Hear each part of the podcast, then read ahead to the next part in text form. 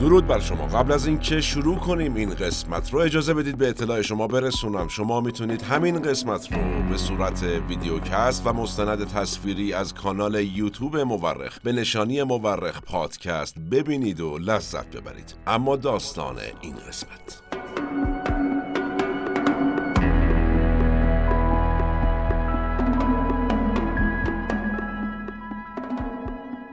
سانسور گزینش شغلی تهیه لیست سیاه از افرادی که باید ممنوع الکار و ممنوع تصویر می شدن بازداشت و تبعید روشنفکران و نویسندگان افشاگری و انتشار محتوای خصوصی زندگی افراد. برگزاری دادگاه های نمایشی همراه با تفتیش عقاید.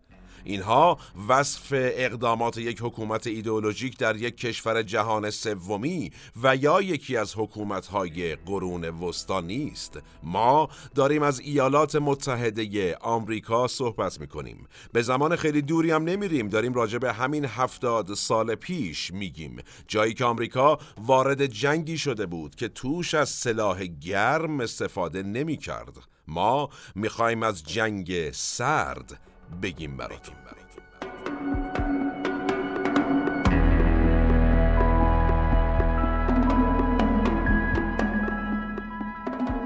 از پس جنگ جهانی دوم رسیدیم به دوران جنگ سرد. به اعتقاد اغلب مورخین تاریخ بیش از آن که علم باشه یک هنره هنر کنار هم گذاشتن شواهد. ما در پادکست مورخ هر بار یکی از پازل های تاریخ رو کنار هم می‌ذاریم. منابع پادکست مورخ نوشته های آقای فیلیپ فرناندس آقای فورتادو و سایت های مرجع تاریخ بشر و تاریخ جهانه که تیم تحقیق و پژوهش مورخ بررسیشون می‌کنه و خلاصش به گوش شما میرسونه. شما می‌تونید تمامی قسمت های پادکست مورخ رو البته تا به اینجا از کانال یوتیوب پادکست مورخ به نشانی ادساین مورخ پادکست به صورت تصویری مستند تصویری و یا ویدیو پادکست ببینید و بشنوید و لذت ببرید. نظر فراموش نشه و نوش گوش هاتون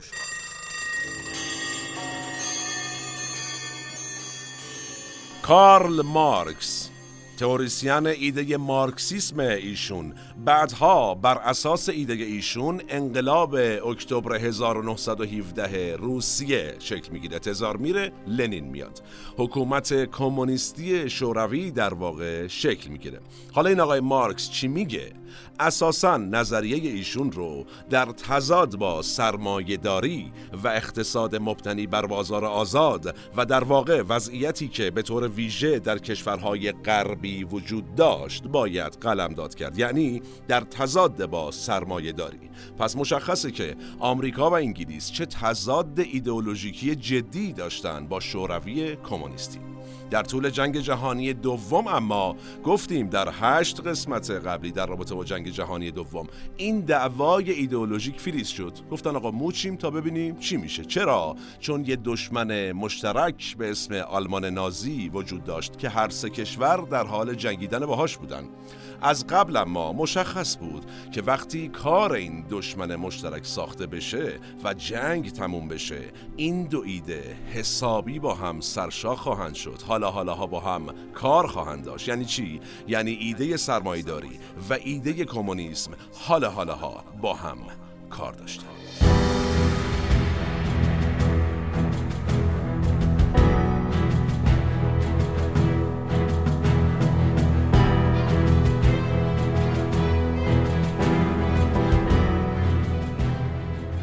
تو قسمت های قبلی پادکست مورخ در رابطه با کنفرانس تهران گفتیم مفصل و توضیح دادیم که سران کشورهای متفقین در انتهای یعنی حدوداً انتهای جنگ جهانی دوم اومدن کجا؟ تهرون یعنی چرچیل از بریتانیای کبیر روزولت از ایالات متحده آمریکا و استالین از اتحاد جماهیر شوروی. پا شدن اومدن تهرون تو باغ سفارت شوروی چای خوردن نزدیکای میدون فردوسی امروزی.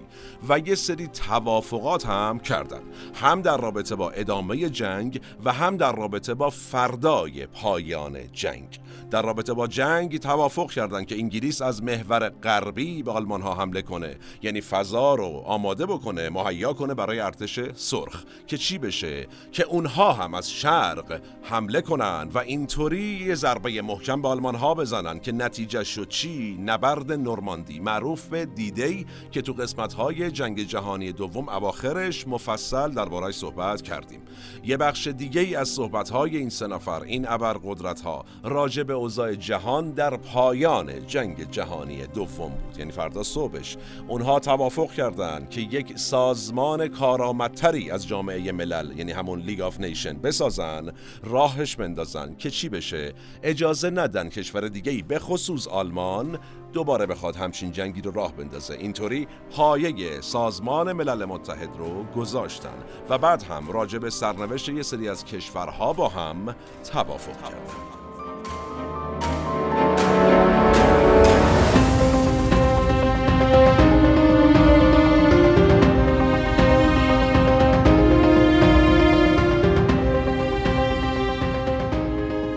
یکی از این توافق ها مثلا در رابطه با ایران بود. قرار شد که استقلال کشور ایران تأمین بشه. یعنی بعد از جنگ و وقتی کار نازی ها رو ساختن نیروهای انگلیس و شوروی کشور ما رو ترک کنن.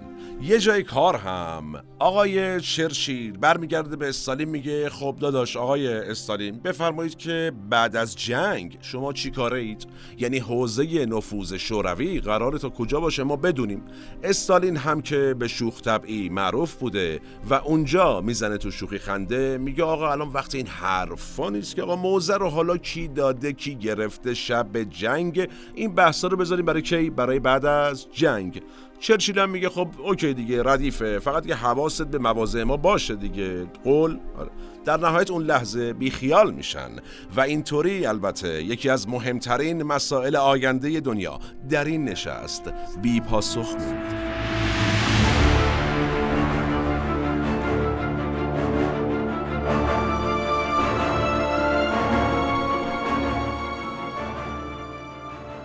آخرای کنفرانس تهران یعنی توافق انجام شده بود جوجو زده بودند با نوشابه که آقای چرچیل یک شمشیر 120 سانتی متری دولبه که انگلیسی ها سه ماه وقت گذاشته بودند سر فرصت ساخته بودند با دقت و توش از چرم قوش ایرانی و کلی طلا و جواهر و سنگ زینتی استفاده شده بود. و البته اسمش هم گذاشته بودن شمشیر استالینگراد رو از طرف جورج ششم پادشاه انگلستان به پاس رشادت شوروی در جنگ هدیه میدن با آقای استالین. و روزولت هم خیلی خوشحال اون گوشه نشسته داره دست می‌زنه میگه باری کلا چقدر خوب و اینها. و استالین هم شمشیر رو گرفته برش بوسه زده و داده دست یکی از مشاوراش و بماند حالا که مشاور شل دستش شمشیر از دستش افتاده و غر شده. ولی به نظر وضعیت بین این قدرت ها خیلی گل و بلبل بود. تو این شرایط. یک سال بعد از این کنفرانس تهران هم چرچیل و استالین یه دیدار دیگه ای با هم داشتن و اونجا در رابطه با یه سری دیگه از کشورها مجددا با هم توافق می‌کنن. یعنی چی؟ مثلا گفتن آقا 90 درصد رومانی مال شوروی 10 درصدش مال ما یعنی انگلیس. در عوض همجو علکی نیست. 90 درصد یونان مال انگلیس 10 درصدش مال شوروی. یوگسلاوی هم آقا خط کش می‌ذاریم نست نست دیگه چی نکنیم. خلاصه به نظر می‌رسید معامله داره خوب پیش میره. دست زده بودن به معامله های بزرگ و همه چیز هم به نظر OK می‌اومد در عمل اما با پایان جنگ جهانی دوم یعنی زنگ که می‌زنن اوضاع اصلا OK و گل و بلبل باقی نمیمونه. گویا شمشیر اتحاد 120 سانتی متری بین نظام سرمایداری و نظام کمونیسم از اولش هم قر شده بود.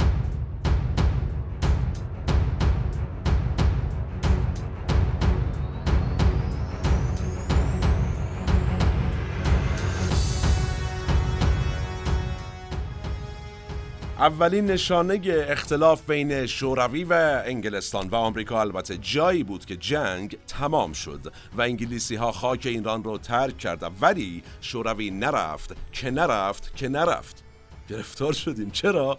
گفت آقا حق انحصاری نفت شمال رو بدید ما بریم. دیگه همچنین نمیشه که ما بریم که این مسئله ای بود که از قبل هم البته مطرح شده بود و شوروی پیش از جنگ جهانی دوم هم دنبال این امتیاز بود و حزب توده که حامی شوروی در ایران بود هم موافق اعطای این امتیاز بود. منتها ایران و انگلیس مقاومت کرده بودن اون زمان تا کی؟ تا حالایی که الان تو این زمانی که جنگ جهانی دوم تموم شده. دیگه قوای شوروی تو خاک ایران بود. می‌گفت چجوری میشه؟ انگلیس نفت جنوب رو داشته باشه حالش رو ببره. ما نبریم. اصلا حرفا نیست. فکر کردی خیال کردی. ما هم بعد بازی باشیم. بین ما باید بازی بدید.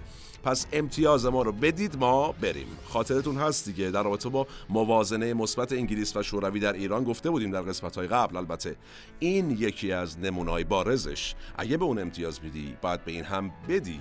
و ایران این کار رو کرده بود بارها. یه امتیازی رو انگلیس داشت تو ایران. شوروی هم می‌گفت منم می‌خوام. البته استالین نیم نگاهی هم به آذربایجان داشت و بعدش نمی اومد این منطقه رو به آذربایجان شوروی زمین کنه. در نتیجه فرقه دموکرات آذربایجان که حامی شوروی بود هم در این منطقه شکل گرفت. فرقه دموکرات کردستان و جمهوری مهاباد هم با شرایط مشابه در مهاباد شکل گرفت. چه خبر بوده؟ که اون اونم البته از طرف شوروی طبیعتا حمایت می شده البته که به نظر می‌رسه اصلی ترین مطالبه شوروی چی بوده؟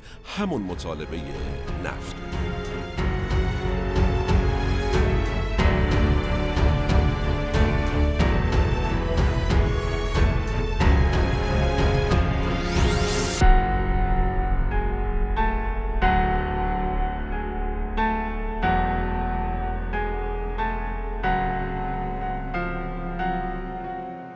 حضور نیروهای شوروی در ایران با تدبیر نخست وزیر وقت یعنی احمد قوام به پایان می‌رسه و این نیروها از ایران تخلیه میشن. داستان مذاکرات احمد قوام با استالین و نقش آمریکا و انگلیس خودش یک داستان مفصله که شاید روزی به شرط حیات تو یک قسمتی از پادکست مورخ بهش پرداختیم ولی اینجا می‌خوایم بریم سراغ اختلافات بین آمریکا و انگلیس با شوروی که نتیجه چی شد. جنگ سرد. Thank you.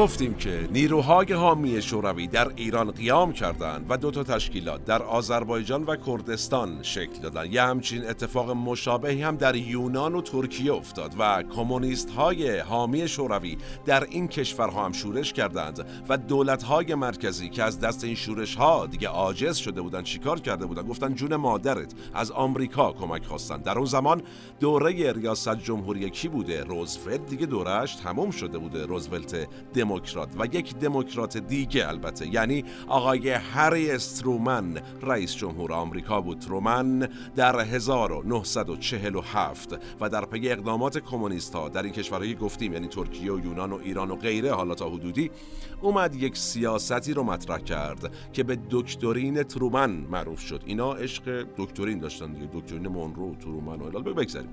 چی گفتین آقای ترومن گفت آقا دنیا اکنون به دو قسمت تقسیم شده است. کشورهای آزاد و دموکراتیک یعنی ماها و کشورهای غیر آزاد و غیر دموکراتیک یعنی اونها یعنی کمونیستی ها و اکنون آمریکا باید به همه مخالفین کمونیسم برای آزادی کمک نظامی و اقتصادی کند.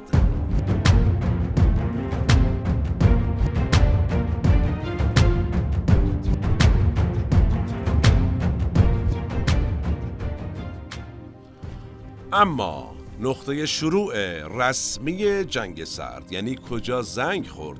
مربوط به قبل از پیدایش دکترین ترومانه. وقتی جنگ جهانی دوم شروع شد شوروی خیلی سریع استونی لیتوانی و لتونی رو به خاک خودش زمیمه کرد.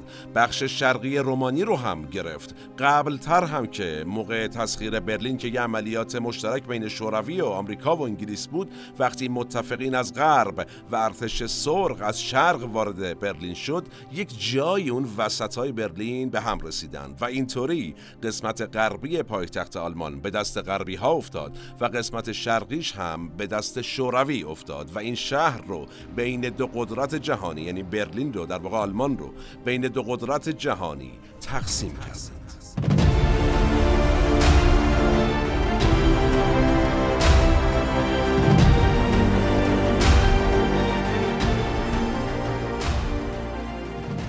همین تقسیم بندی ها و کشورگشایی ها باعث شد که چرچیل عنوان کنه یه پرده آهنین وسط اروپا شکل گرفته. این پرده آهنین از اینجا میاد و حالا اروپای شرقی تحت نفوذ شورویه و اروپای غربی تحت نفوذ لیبرال دموکراسیه.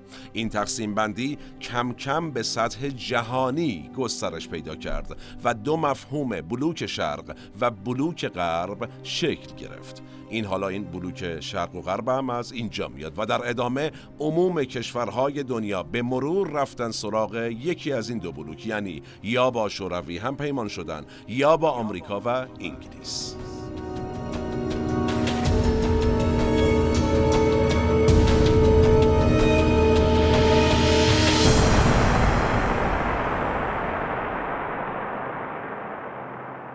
کم کم پیمانهای نظامی بین کشورهای غربی با هم یا کشورهای شرقی با هم امضا شد. وقتی شوروی از کودتایی در چکسلواکی حمایت کرد پیمان بروکسل بین بریتانیا، فرانسه، هلند، بلژیک و لوکزامبورگ امضا شد.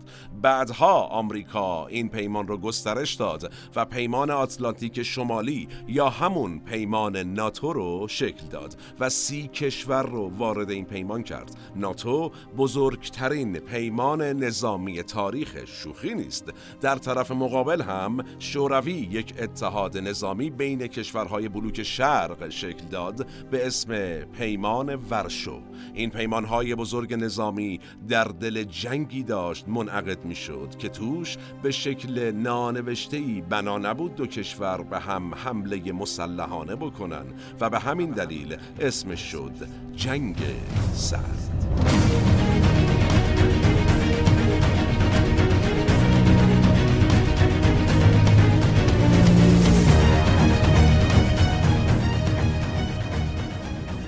بعد از جنگ جهانی دوم دانشمندای آمریکایی معتقد بودند که هیچ کشوری تا سال 1955 نمی‌تونه به تکنولوژی بمب اتم دست پیدا بکنه. یعنی چه سالی این اعتقادو داشتند؟ 1945 یعنی تا ده سال دیگه آقا خیال راحت کسی نمی‌تونه دست پیدا بکنه. اما در سال 1949 این قضیه نقض شد. شوروی اولین بمب اتم خودش رو آزمایش کرد. بمبی که هنوز که هنوزه بزرگترین بمب اتم منفجر شده در تاریخه. اسم این بمب چی بود؟ بمب تزار.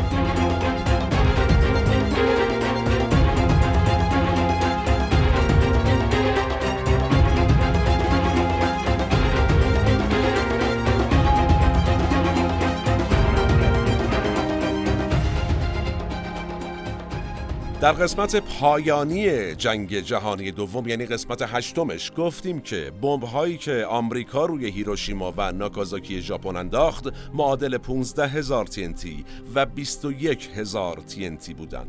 بمب تزاری که شوروی آزمایش کرد معادل 58 هزار TNT بود. تازه در اسنادی که بعدا منتشر شد مشخص شد که قدرت این بمب اول 100 هزار TNT بوده ولی چون ترس وجود داشت که آقا یه آسیب جدی به کل دنیا وارد بشه تخفیف داد شوروی و قدرتش رو حدودا نصف کرد.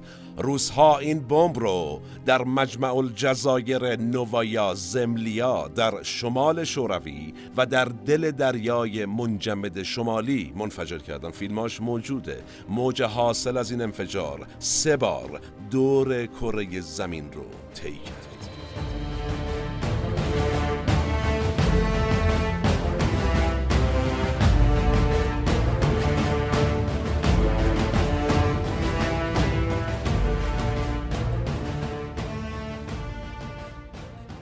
در فنلاند شیشه تمام خانه ها خرد شد. موجودات زنده تا شعاع 100 کیلومتری این انفجار بخار شدند و تا شعاع 500 کیلومتری هم همه چیز رو 100 درصد تخریب کرد. گودالی که این بمب به وجود آورد سه کیلومتر عمق داشت و ارتفاع قارچ انفجارش 68 کیلومتر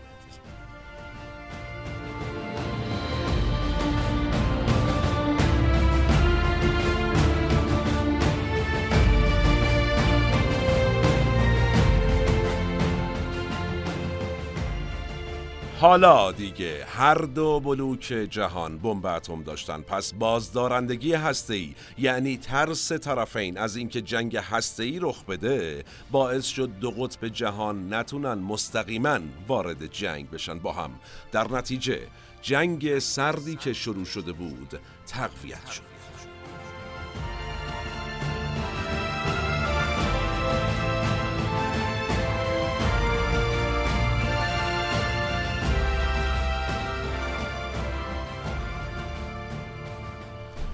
جورج اورول نویسنده کتاب معروف قلعه حیوانات و 1984 یا همون 1984 که خودش در جنگ اسپانیا و علیه فاشیست ها شرکت کرده بود و مجروح هم شده بود یعنی در واقع ایشون جانباز بوده و جنگ گرم و آتشین رو ایشون خیلی خوب میشناخته برای اولین بار از اصطلاح جنگ سرد استفاده کرد و گفت چی؟ گفت بمب اتم باعث میشه که کشورها غیر قابل تسخیر بشن. ولی برای همیشه با همسایه هاشون در جنگ سرد باقی میمانند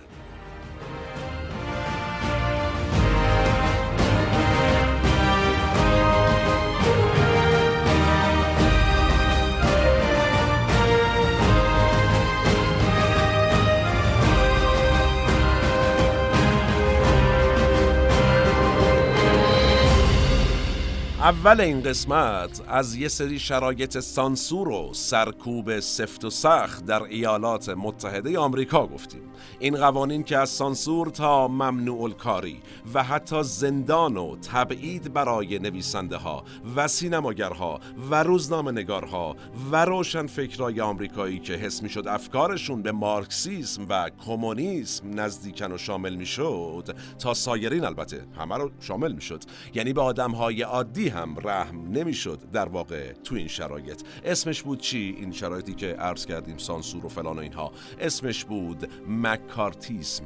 سال 1947 و در همون ابتدای شروع جنگ سرد اسمی که برای اولین بار آقای جورج اورول به کار برد و دیگه موند در تاریخ این جنگ سرد یک سناتور آمریکایی به اسم آقای جوزف مکارتی ادعا کرد. گفت چی؟ گفت آقا کمونیست ها و جاسوس ها و طرفدارهای شوروی اومدن و تا دل دولت آمریکا رخنه کردن دشمن اومده و باید ریشهشون رو ما چیکار کنیم؟ بخوش کنیم. پس اومد این قوانین رو تصویب کرد و بعد هم لیست سیاهی از افرادی که باید سرکوب و ممنوع الفعالیت یه جورایی ممنوع زندگی بشن آماده کرد. چی کارش کرد؟ البته اینا بخصوص در هالیوود خیلی ها رو از کار بیکار کرد و خیلی ها رو روونه زندان کرد و خیلی ها رو هم از فرط بیکاری و افسردگی به خودکشی کشوند. این کارو کرد. تاریخ تکرار میشه. اتفاقی که قطعا غریبه نیست و مختص آمریکا نیست اون زمان اونجا و زمان دیگری در جای دیگری.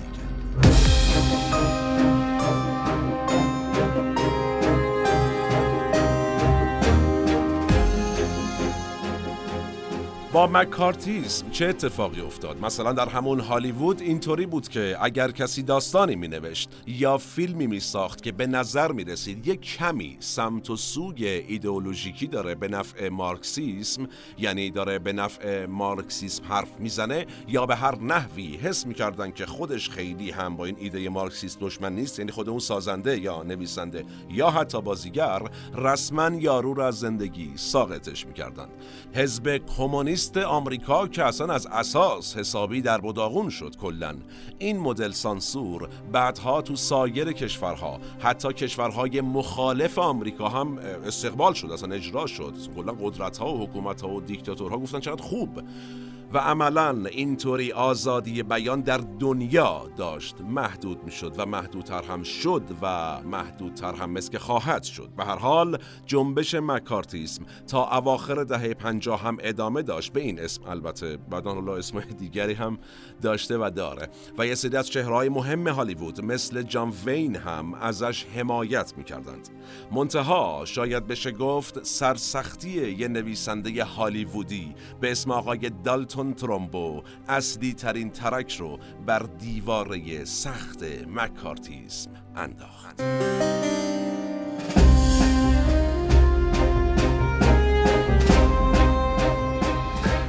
ترومبو کسی بود که ناامید نشد. و با اسم مستعار شروع به نوشتن فیلم نامه کرد و تونست دوبار با همون اسم مستعار جایزه اسکار رو هم ببره. فیلم ترومبو محصول 2015 به سرگذشت این فیلم نام نویس و روایت دوران سیاه مکارتیس می‌پردازه که پیشنهاد می‌کنیم که اگر ندیدید تشریف ببرید. ببینید.